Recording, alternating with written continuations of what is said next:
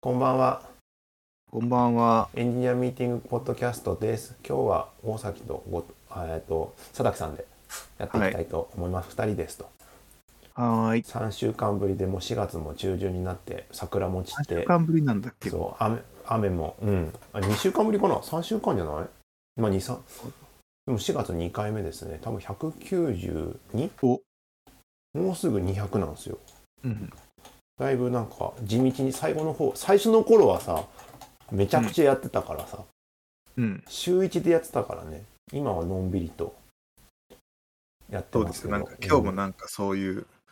うん 今日なんか新卒がさ、なんか、うん、うんあの、まあこ、このタイミングだからさ、配属され、早期配属というかさ、まあ、もともとインターンでずっとやってた子とかって早めに配属されたりする傾向にあるじゃない。はい、で、その子が来て、なんかその、うんなんか自己紹介プレゼンみたいなのしてたんですけど、うんうんなんか、健康第一とか言ってましたね、それ。いや大事大事そう、なんかでも渋沢栄一とかをちょっと尊敬してるからっていう話が言ってて、僕はその、うんチャットで健康第一と 渋沢栄一で因果踏めますねっていうコメントをしといたら、うん全スルーされた チーム。それが今日ね、ああ、ちょっと受けなかったなと思って。あのね滑りだね滑ってますね伝わんなかった。あ、これ超面白いと思ったね。 ちょっと今その、そのなんかペースとか、なんかその子もなんか大、結構ね、優秀な子で、はい優秀な子ってやっぱね、早めに頑張っちゃうみたいですね。はいはい大学の時とかになんかこううんいろいろ頑張りすぎてなんか体調崩すとかあって、だからもはやなんか入社3週間だけど健康第一でなんかそのなんかサスティナブルなそのなんかっつってましたもんね。いやもうさ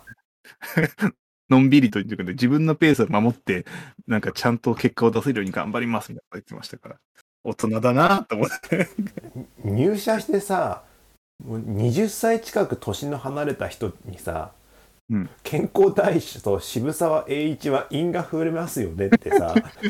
言われた時のドキドキは想い像や、つそかのないよ人じゃないよ。その人に言ってんじゃなくて、チーム全体にさ、こう、やっぱ、あの、ワイワイするじゃない、あの時のチャットって。んワイワイしてるんだけど、そこでなんか、みんながワイワイしながらスッて差し込んだんだけど、うん、なんか特にそれに対して触れずワイワイが進んでいって、あエれ、モエモーションもないのエモーションもな、エモーションもなんか、ズームってなんかやりづらいじゃない、ちょっとあはいはいはいだからこう、ババババって流れていくじゃん。いうん や、流れていったんだけど、あ、結構面白いと思ったのに全然受けなかった。 ズあのーズームでやってたんですねームなん結か、構さううんちうちとかさ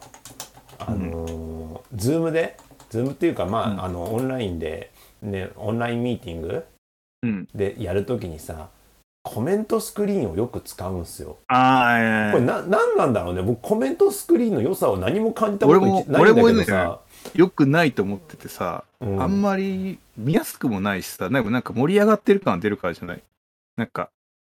なんて言えばいいんでしょうね。僕も嫌いなんですよ、コメントスクリーン使われる回って。え何なんだろひたうすでもなんからズームチャットに送ってますけど。て定期的にやりたがってるけど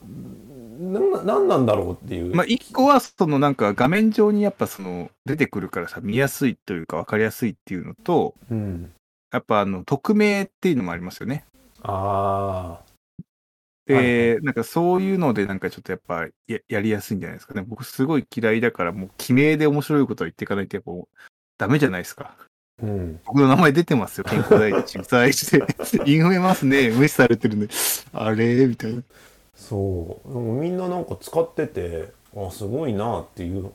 反面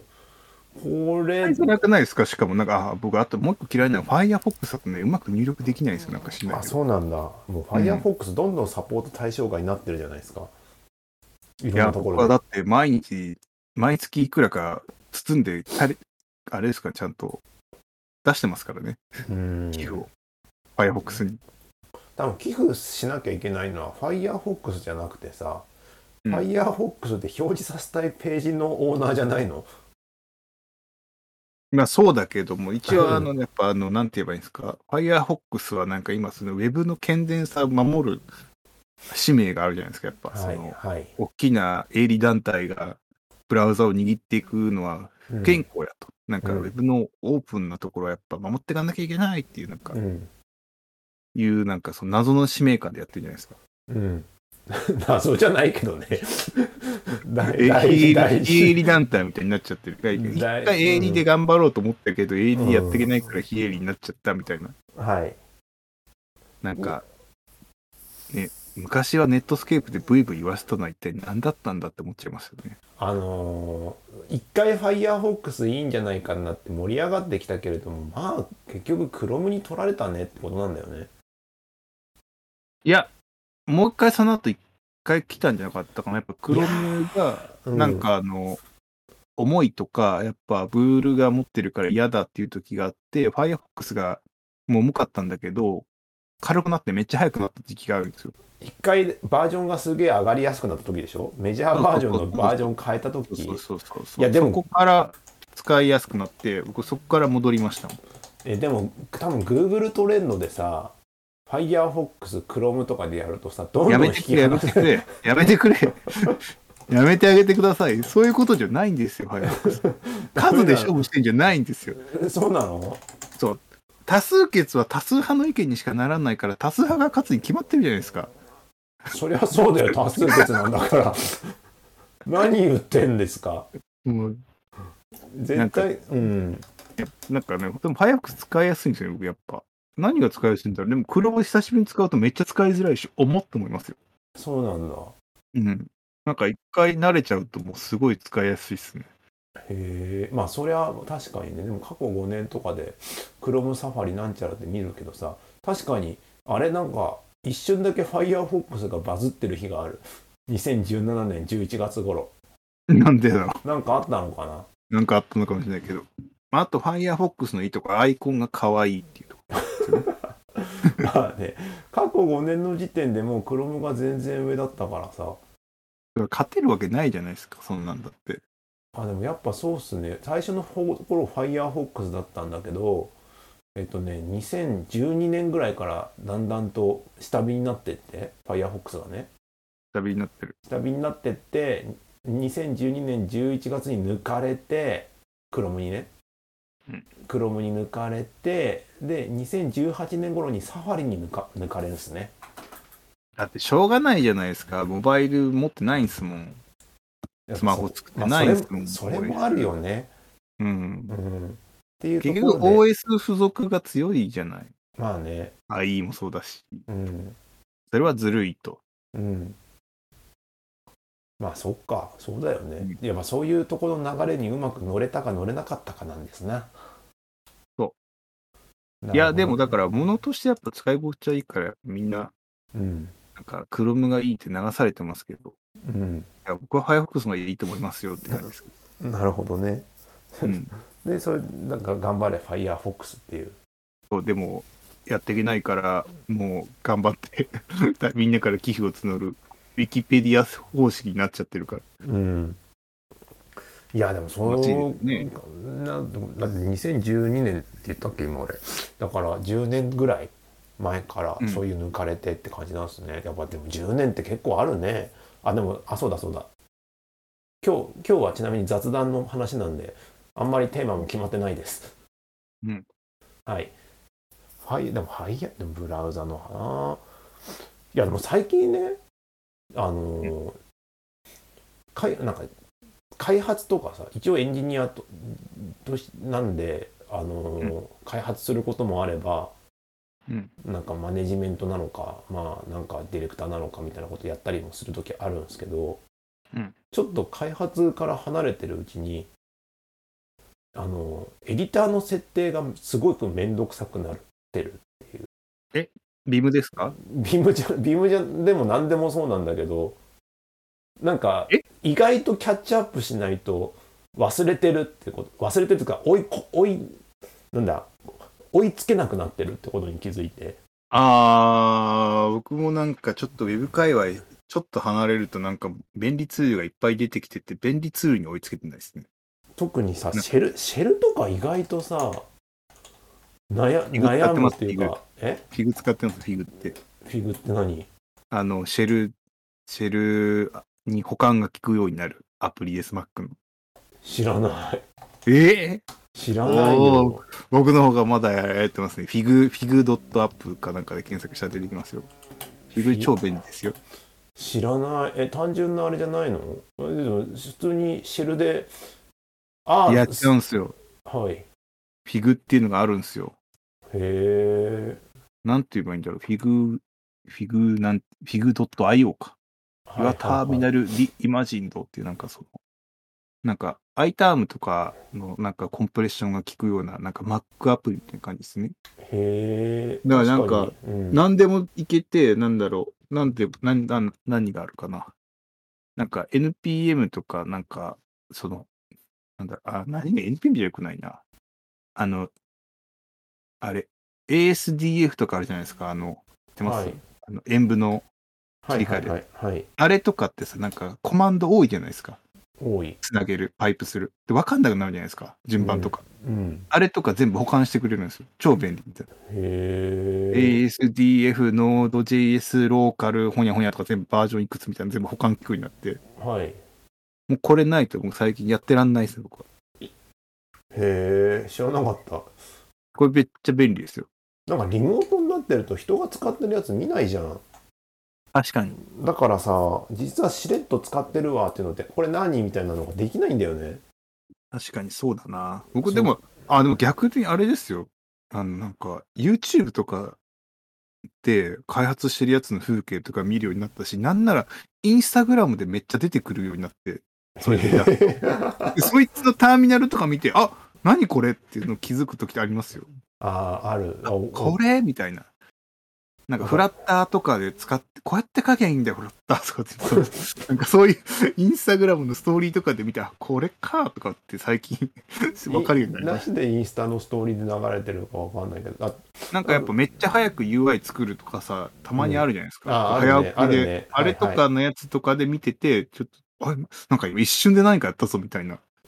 え何や何やったとか巻き戻したりしたり、YouTube とかだと分かりやすいんですけど、はいえ今何、何入れましたコマンドみたいなのとか、うんこいつなんかかっこいいエディターのテーマ使ってるなとかこう見たりしてますうよ。ん見るよねだから最近だと僕エニーフレームとか最近知ってさ はいはいはいはいあはい。あああこれかもう確かに欲しいなっていうのでいじったりとかしてペコペコと組み合わせとかや,、さやるのがなんか意外と時間取れなくてどんどん後ろにずれていくみたいな現象を発生したりとかあと最近さあのインテリジェ使ってんすよはいインテリジェのやること多すぎて覚えも辛くてもうなんか僕もなんかそれ、なんか僕インテリジェン毎プライベートでちゃんと買ってるんですよ。1万いくらして。あそうなんだね年額えでも、あんま使わないですね、も う。でもなんか早すぎてなんかし、なんか進化というか、ああの、やっぱ ID 全部使いこなせる人は頭いいんじゃないかと思っちゃいますもん。えいや X コードもそうですけど、僕がやっぱせいぜいわかるのは BIM と VS コードぐらいですよ。いやあれぐらあいのシンプルさじゃないとなんかも う、どこに何の機能あるか全然わかんないみたいインテリジェはなんかすごいよね。な。なあんのかいろんなとこに折りたたまれてるし、なんかいろんなとこしていろんなことできますよ、見いてろる。んなところのねパネルさサイドバーとかいろんなところにいろんなショートカットがあっていやこれでやるとこれができるあれができるとかやってるけどさ使いこなせばいいけど結構辛かったりするしさだってパッケージの依存関係とか、なんか開いた瞬間になんかインストールとかするじゃないですか。うんもうわけわからんわと思って使ってます。お金払ってるんですねやっぱエディター払ってる。もうや、もうやめようかなと思って、もうって気づいたら年で払っちゃってるから、うわ、もう1年か。 は大体7月ぐらいに来るんですけど、僕。いはいはいはいそろそろじゃな忘いでれてるんですかすよね。あもういいかなって思ってますね、もうさすーがあに。ーいやでもそれはすごい気持ちわかるわかるし自分のやってないけど好きだったから、うんよかったんだけど、なんか、あの、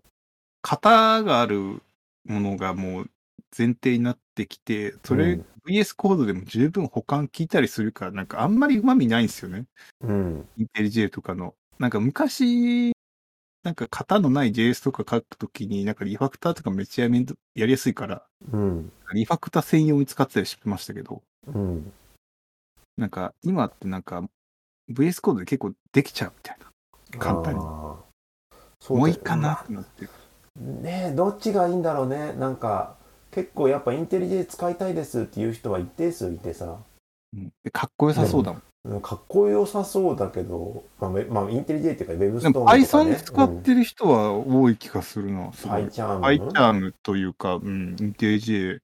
使ってる人多い気がする。あれ何なんだろう ?Python あんま使いこいやなせなんてかないけど。ねい依存関係とかなんかあの UI 僕なんかもう頭悪いせいか全然う入ってこないんですよ俺フィッあプのエ折ンりドたとたかんででいいよ棒ってに何個か、なんかラベルがつくやつあるじゃないですか。あれ使いこなせなくないですか僕ちょなんっかなとんか使いよこなせくないです。わかん毎回バーチャル演舞の設定とかでさなんかいやこれだったら別にシェルなんかそうシェルでやりたいっていうターミナルでやりたいはい わかりやすいのがいいもん。わかりやす 何いのがいいどこで何が起こってるのか全然、なんか同時に、なんか、同時並行にいろんなことが起きませんインテリジェってパイパイあの Python のパ Python に限って言うと Python の依存関係の管理がなんかよろしくないんだと思うんだけどこれはなんか、はいはいはいバーチャル演舞だピップ演舞だのなんかいろんなのがあって結局なんかあのーあれなんていうの、まあ、かか仮想環境を作るっていうやつなんだろうけど、その作り方がなんかいろんなやり方があって、うんなななそもそも仮想ってなんだよっていう気持ちになるやつそんなことできないから、なんかその、なんか、なんか大規模のそもそも Python 書かないし、まあまあまなんかせせいぜい Jupyter ノートブックぐらいで大体こと足りることが多かったり、なんかあ。はい。スクリプト書きたいから、1ファイルだとなっちゃうから、もうこんなんビームでええわって思ってビームで書いてる。そうなんだよね。むずいんだよね。すげえ久しぶりに Ruby 書いて、なんか、うん、 Ruby はテキストメイトだなっつって テキストメイトで書いてました。最近自分はエアフローのダグ書いたりとかが多いんで、あとはアはいパ,、はいアパッチビームか。うんだからまあまああのそんなに複雑なものを書かないから。うんうんうん大大量のファイルとかを書かないから別に IDE 何でもいいなとか思いながら、って思ってたらさなんかえあのーエディターコンフィグとかもエディターコンフィグって実昔からあったっけありますありますよ。あ何年えそんなさ昔からあったあれあれどこからあっただろうすけかなり昔からありますよ。でも使ってたエディターコンフィグ使ってます、使ってました。エディターコンフィグってさあの今いろんなエディターのあのコーディングスタイル統一すそれるこだけそ、ウェブでスさトームのところからなかったっけな使った気がする。結構昔からあった気がする。でもなんか意外意外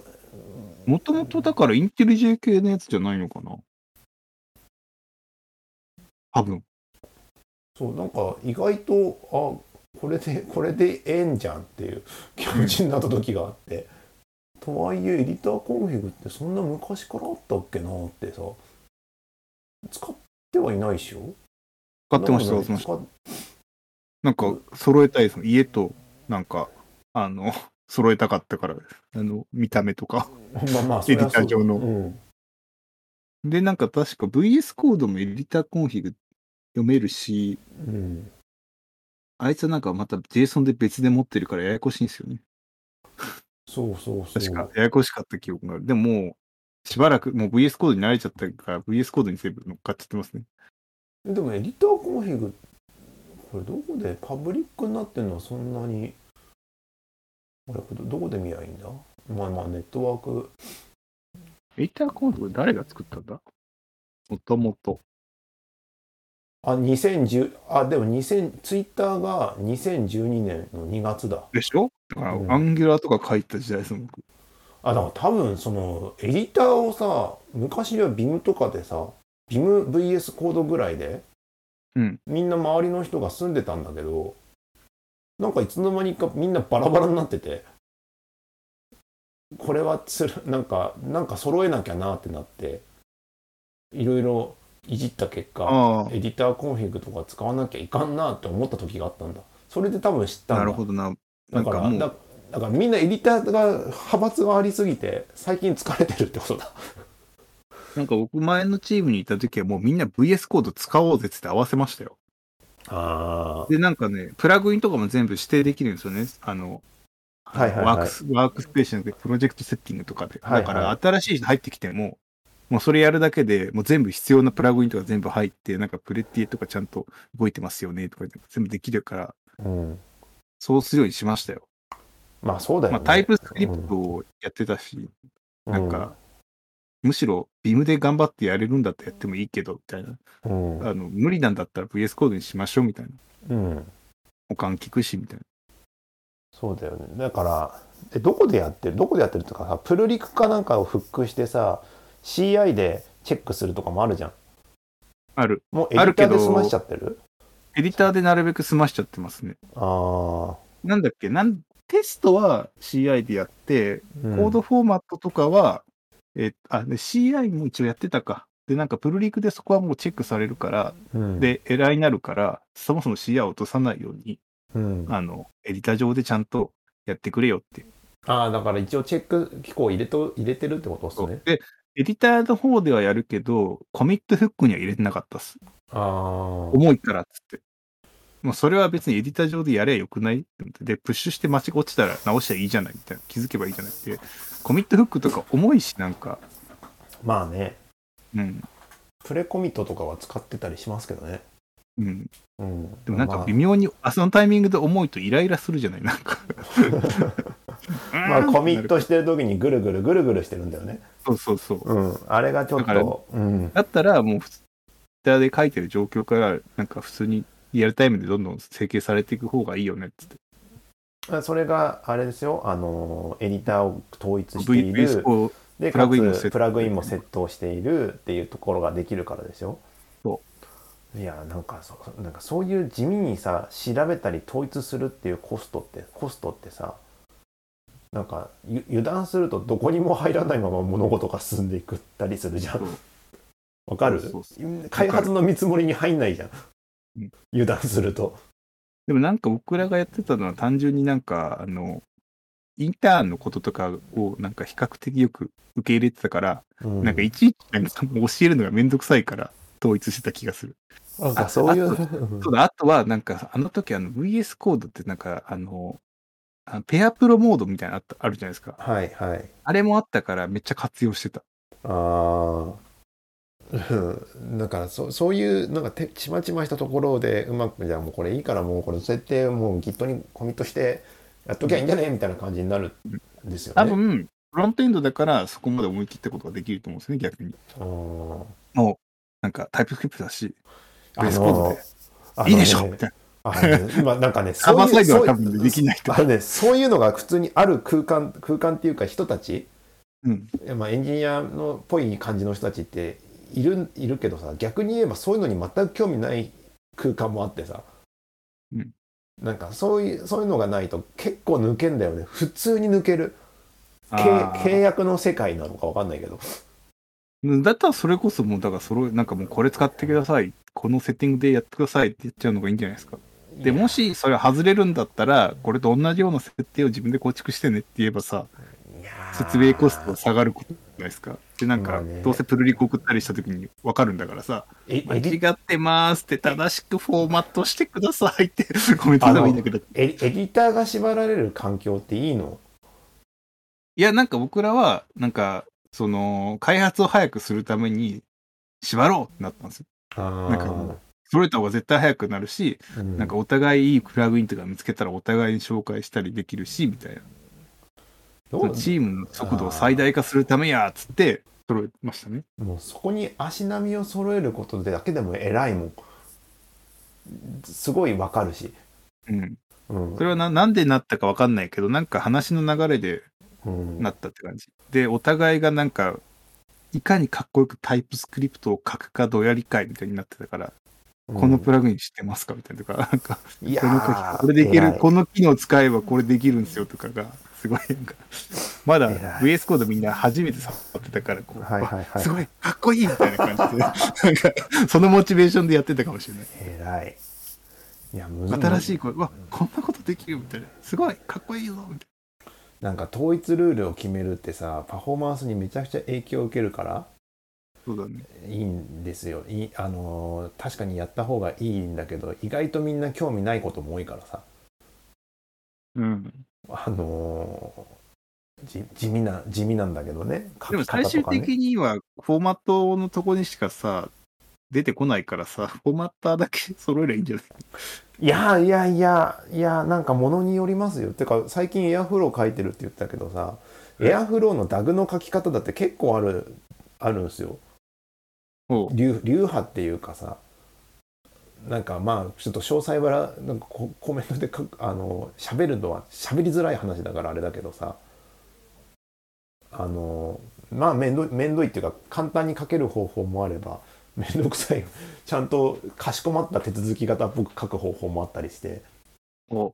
なんかん油断すると縛りが外れるんだけど別にソースコードとして正しいからフォーマッターで効かないんですよ。うああ、なるほどね。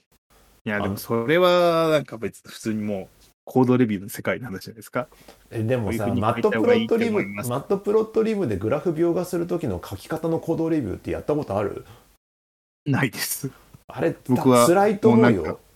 これはなんとなく動いてるから OK レビューしかマットプ要ロはットグとかラ使フってないです。グラフ描画ツールを使ってやるときにフィグを用意してさそれでレイアウト作ってどうこうするみたいなことあるけどそこにそのレビューってすごい不毛だけど書き方はいくなん結構何通りもあるいじゃやん僕はなんかなんかそのジュパイターでよくそういうの見るなと思ってて、うんこのグラフの書き方どうするんだろうと見れるとなんか、スタックオーバーフローとかでこうやればできるぜっていうのがいっぱい出てきて、うん本当にこれで合ってるのかって思いながら、とりあえずできたから OK ってやってますよなんかそうそう 全然機能をよく理解してないっていうそうだからデータ可視化データ系のやつはなんか知んないけど緩い感じがあこっってすちごいのなアクシスでこっちのアクシスでこうこうこうすればいけるぜみたいな なんか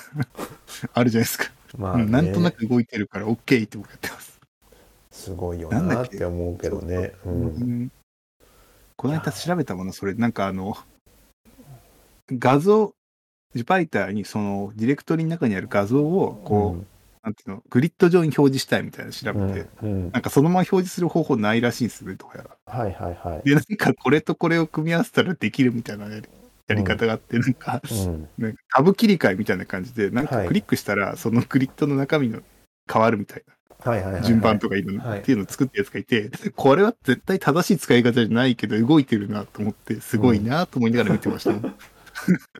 いるよねそうやって自由に切り替えできる切り替えっていうかなんか無理やり力技でやっちゃなんう か画像ビューアーみたいなのをなんか謎の技術、テーブルかなんか使ってやってるのかななんかすごすごかったけどな。なんかにあれもなんかグラフ描画になんかどうのこうのでみたいな感じだった気がするな。なんか難しい難しいっていうかフォーマットがみんなそれぞれあるから大変だなっていう感じがしておりますな。なんか CSS の書き方みたいな感じですね。うん、なんか CSS の書き方確かにそうねなんかリンター作ってどうこうとかやってたもコード上は正しいけど、うんこれは本当に合っているのかって僕も脳内でわからない時ありますもん。んなんかい意外と世の中にさ決まりきったものがないものだけども実装をしなければいけないってよくあるんだなって思うよね。うんなんかいろんなや CSS もさ一つのなんかビジュアル表現するのになんか結構何通りかあるんですよねうん、できるみたいなマージンで取るかパディングで取るかみたいな感じだし基本的にシステムシステムはさまあただたいかこの書き方すれば正しく動くっていう硬いのがあるじゃないですか、うんこの決まりで動くっていうのが。だけどさあのーだんだんそのデザイン CSS もそうだしさデータはどうなのかわかあれまあ書き方複数あるだけだけどさ えあのー機械学習とか、うんモデル作る時のコードとかさうんなんか結構ふわっと作ってうんなんか成果物もなんだかんだでふわっとしたものだからさこういう論文い通りこうやって作ったけどすげえわかなんか知んないけど動くんだけど運用保守性ってよりもなんか動いたしなんかいい感じだからそれでいくからわかる後で困るみたいな俺のジュパイターノートブック大体それやそうだけ だけどそもそもそもシステム屋からするとさしっかりしなきゃいけないっていう前提できてるからそこの環境構築と環境構築でさえもふわっとしてるという か環境構築でさえも動くなんかまああのー環境動かない環境もあり得る状況であのなんかちょっとその考え方が違うことに文化の違いに衝撃を受けるみたいな記事をどっかで見た記憶があってまあでもなんとなくわかるな。いや、ウェブ屋さん、システム屋さんと、うんそっちの人たちがね、同じプログラミングを扱ってるのは変わらないんだけど。だけどその取り扱ってるものに対してのせ制度保障というか保守性とかうん。なんかそこに求めるなもんとなくわかるのなが違うっていう でも僕はジパイターはそのウェブシステム屋さんっぽく書いてませんけどね。まあそういうそういうなんか雰囲気があるっぽいですけどねでもなんかなんかその細かいところとかも学ぶとかがなんだかんだで時間取れなくて今もうたなんか久しぶりにやろうとするともうこれやんなきゃいけないのかって言ってなんかうん一回やりゃいい話なんだろうけど一苦労するっていうことを やってますね。あーなるほど。なんかうんなんか最近なんかむしろ楽に楽になっちゃってるからな、クライアントサイドは。いやーまあそうね揃えに行くってのがね他の人がやってくれたら楽なんですけどねなんかでもリアクトとか思うんですけど、うんなんか結構書き方のパターンみたいなのがな出来上がってきて逆に差ができにくかったりしますからね。あ普通チそェれーンは大体なんかチームとか組織として使い慣れてるって話なんじゃないのいやなんか世の中的になんかこういう書くよねみたいなのがなんかもうデファクトができちゃったりしてきてるから、逆逆にデファクトってどこにまとまってる今リアクトって何を見りゃデファクトな のなんかなんだろうなんかねリアクトなんかあんま逆になんかね自由度ないんですよあれって。 なんかえどういうこなんかと行動量もすごい減っていくから、うんなんか最終的にこういうふうに書くなら、この書き方が一番楽に書けるよねっていうところに、みんな寄ってくんですよ。リアクトって、なんとなくなんですけど。なんか頑張って書ける、頑張っても書けるんですよ。でも、めっちゃ簡単に書ける方法があるから、みんなそれをそうやって書くと、大体みんな似てくるっていうことが。えーでも昔みんなだバからケツリレーと良か困っさて、たじなゃんんか、エレガントさで、そのうん綺麗になっていってんじゃなくて、楽しようと思った結果、みんなコードが似てくるっていう。えーだってみあそういうのはなんかよく見るなと思ってみんな昔はバケツリレーに困ってたじゃんバケツリングはった。うん今あ、はそれでなんかその、うんあとはなんか最近僕フラッターとかちょっと触ったりしてるんですけど、うんあの、プロトタイプ作るのに、うんなんかリ、フラッターにもフック使えるんですよね。はいはいリアクトのフックみたいな。はいだからそれ使えるからもうなんか、ら楽ちんな方向にどんどんどんどんみんな揃っていくみたいな。もうフックで書けるならフックでいいやんみたいえーなんか楽っていうのはどういうところがどう楽になってったんですかな。いやなんかもうごちゃごちゃ書かなくていいんすもんなんて。なんかもうこれだけこう書けばこうなるみたいなのがなんかいっぱい出てくるんですよ。みなんかこういう時はこういう書き方すれば一番楽に書けますよねみたいなのがもうすぐ出てきちゃうんですよね。ググっても。だし、へーうんなんならその公式ドキュメントとかに書かれてるし、ライブラリの使い方にも書かれてたりするから、みんなそれになってくるんだよ。はいはいはい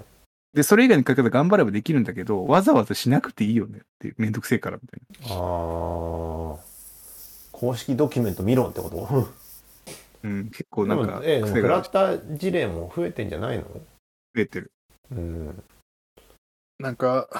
そうね、マルチプラットフォーム、うん、ちょっと僕ネイティブエンジニアじゃないからわかんないけど、どうなんでしょうね。うーんどうどうどうだって言ったらあれだけどいろいろやってんすねうん。ダートがすごい癖があるから書くのが嫌な感じですけど、なんか、あ なんか言語の、なんか、なんだろう。なんて言えばいいんでしょうね。なんか綺麗な感じに見えないんですよね、 言語の。書い書いた結果が自分が書いた後の、この、なんか綺麗じゃない気がするな、みたいーな。なるほどねうんタイプスクリプトとか書くと綺麗な感じでなんか、お、綺麗に書けてるとか思うじゃん。しゴーうんそうじゃんか、お、綺麗に書けてるって思うんですけど、なんか汚い感じがするんですよ。だってなんかななんんかでしょでうね。もでもそうなんかそれの話聞いてて思うけどさ、うんあのその最初の初期設定とかでいろいろなんか時間がないどうこう出てたけどうん。そもそもやること絞れよって話なんだろうなって今なんか聞いてて思った。 いや、でもなんかね、逆な気がしてて、うんなんかやることが結構その、ピンポイントで、になってきてる気がするんですよ。なんか、おおむねのいつもやってることって大体すぐできちゃうようになってきてて、うんで、結局その差をつけてったり、本当に近い時間をかけなきゃいけないことって、その末端のすごい細かいとこになってきてる気がしてて、うんねフフロントの基本的なことは全部簡単にできるんだけど、その末端のいろんなところみたいな、なんか CI の整備とか、うん、そういうところとかの方が時間かかるとか、そうテキストどうしようとか、なんか結局そうなってきてんじゃないかな。ああテスト計画とかなんかねそうそうそう、だからドキュメント頑張って書いてとか、まあ、でデザインのところとどうやってコードをつなげるんだっけとか、なんかそういう基本的なフロントエンドのことはさ、すぐ書けるようになっちゃってるんだけど、みたいな。うんだから、楽にできるようになっちゃったおかげで、結局、今、課題になってる領域が周辺というか端っこのエッジケースになってきてるんじゃないですか。地味なだから地ち味なっちゃうみたいな。そうそう。地味なね、うんそう、って気がする、すごく。